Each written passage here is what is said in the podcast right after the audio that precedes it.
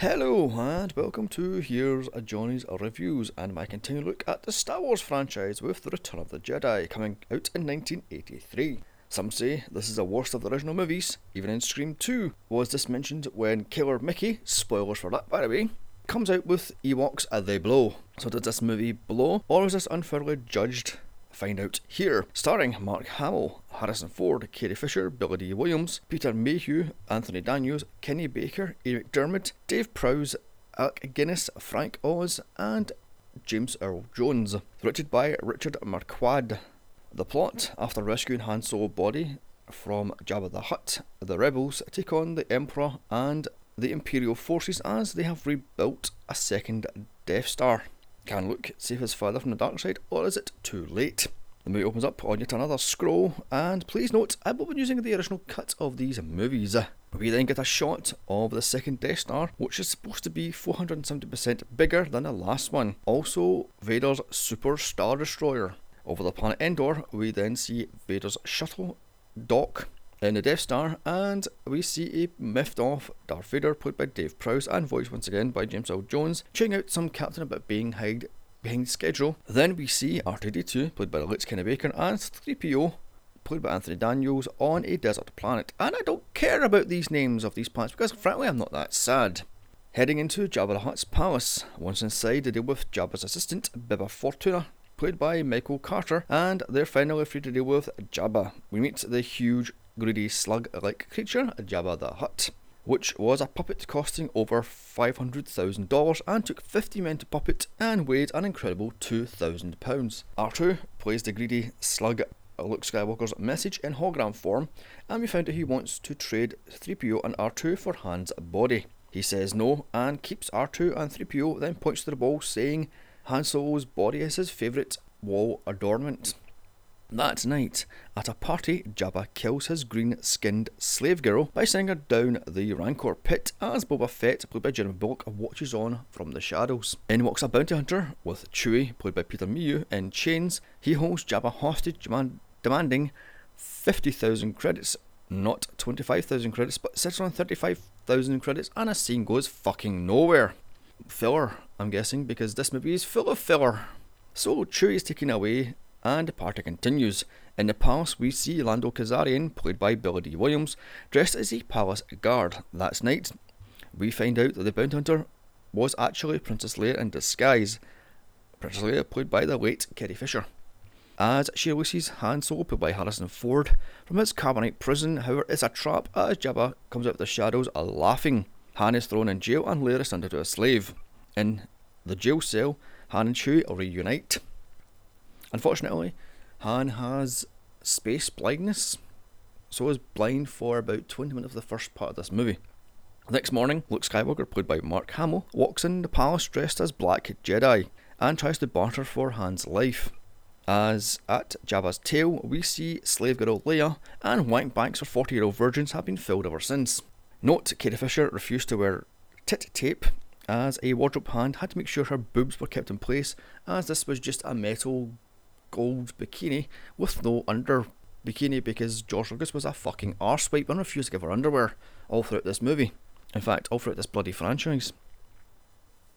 Luke tries to use his Jedi mind trick, but it doesn't work on Jabba. So much so, he sends Luke down to the pit to deal with the Rancor, which he deals with with ease, as it eats one of Jabba's pig guards, trapping the huge Rancor in a door of its own cell. Luke then escapes.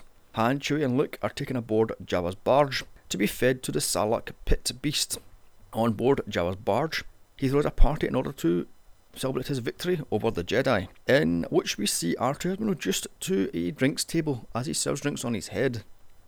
Over the Sarlacc pit, Luke makes his daring escape and Boba Fett is knocked out of the sky and fed to it, killing everyone's favourite useless character, given a grand total of ten minutes of screen time throughout the entire franchise, not counting the bloody prequels. Uh, Leia chokes Jabba to death using the chain she was wrapped in, or chained in rather, as R two throws Luke his green lightsaber and makes short work of the guards. Han rescues Lando from almost falling into the pit, as Luke saves Leia from Jabba's barge, then blows it up. They all escape. Note, Anthony Daniels had a panic attack at Jabba's as Jabba's pet rat creature eats three P O's eyes. So this so, scene had to be dubbed, and God knows why I did that into it, but that's all piece of information I got off the bloody director's commentary. In space, Han and Co fly off in the Falcon as Luke and R two head back to Dagobah. Back on a Death Star, we see the Emperor, played by Ian McDiarmid, has arrived flanked by his red Imperial guards. The Emperor tells Vader not to look for Luke, as he will come to him and he will turn him to the dark side. On Dagobah, Luke finds a dying Yoda, played by Frank Oz, or voiced rather by Frank Oz, and he tells him Vader is indeed his father and Luke is his sister, and then just dies. What a completely useless cameo this was. After Luke doubts himself over the powerful of the dark side, in walks the ghost of Obi-Wan Kenobi, played by Alec Guinness, and it's here he tells him he didn't lie, as Darth Vader did kill his father, Anakin Skywalker, when he turned to the dark side, so it was a half-truth. Bullshit! Note, Alec Guinness filmed his entire cameo in one hour. Obi-Wan tells Luke Leia is indeed his sister. On board a rebel ship, a plan is set in place to blow up the Death Star two and kill the Emperor in one fell step. Led by Admiral Ackbar, played by Tim Rose and voiced by Eric Burfield. It's here Leia and Han volunteer to land on the forest moon of Endor to turn off the shield around the Death Star two. Han hands over the Falcon to Lando and he flies off in an Imperial shuttle heading to the moon forest planet of Endor. With that, he flies off with Chewy, Leia, Luke, R two and three P O. On board a Death Star two, the Emperor tells Vader to hide the fleet on the dark side of the moon, so I'm guessing he's a Pink Floyd fan then. Arriving at the moon, Han and Chewie bluff their way onto the surface, as in the Super Star Destroyer, Vader feels Luke's presence. On the planet, Han and Chewie deal with two stormtroopers, however, one gets away on a speed speeder, so Luke and Leia give chase. Facing off against several more, Leia crashes and is taken hostage by the Ewoks, as Luke kills the others. Again, I can't think of this movie without thinking of either Star Wars Lego or Family Guy something something dark side. Heading back to Rebels, Luke asks where Leia is, with Han telling him she didn't return, so off they go to hunt for her, including the dear useless C three P O, who's always complaining and worrying about the bloody danger of the situation, like a camp little twat he is. Back with Leia, and we meet Wicket the Ewok, played by Warwick Davis, in his first film role aged thirteen, and apparently he fell in love with Carrie Fisher. Also, hundreds of other Ewoks, the bane of this movie for some people, and some say are actually worse than Jar Jar Binks. Once taming the little Ewok with a food ration, Wicket and her are now the best of friends. They almost get caught by two stormtroopers. Wait, they're in a forest. Why aren't they called forest troopers? If on Hoth they were called snowtroopers, why aren't these called forest troopers? Anyway, moving on.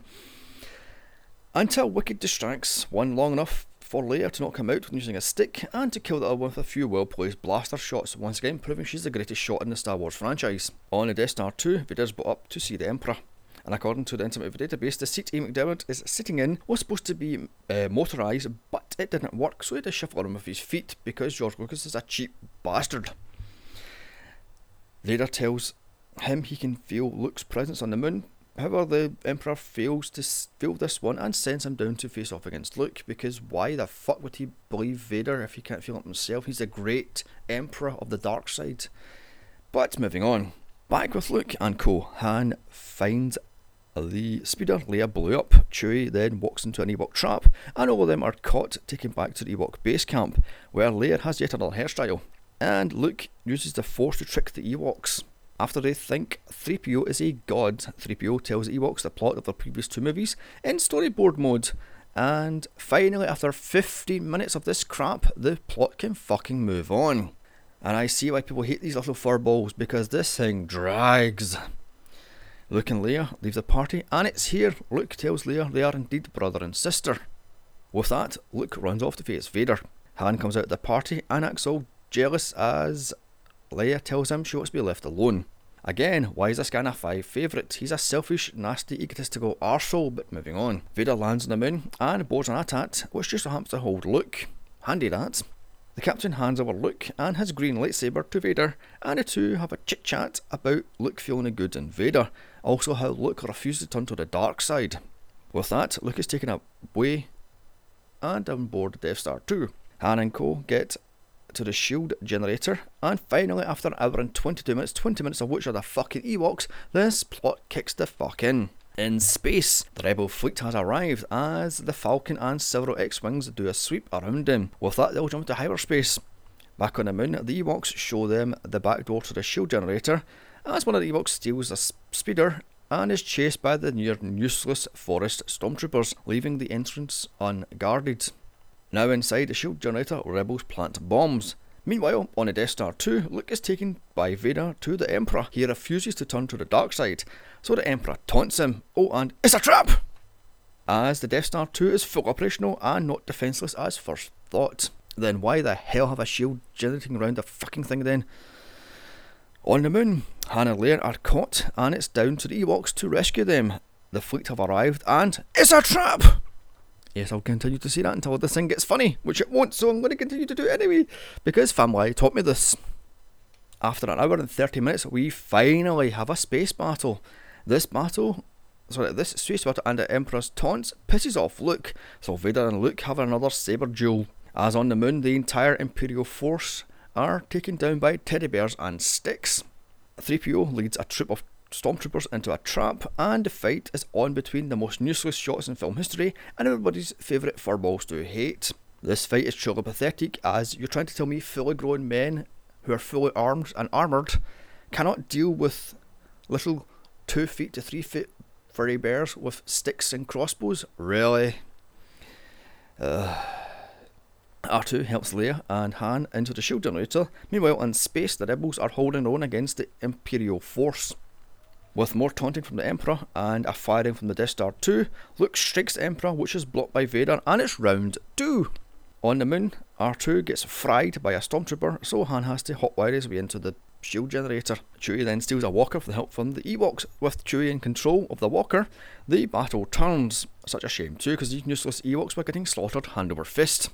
And the Ewoks take on and take down walker after walker, including one ridiculously Linton style by tripping itself over logs.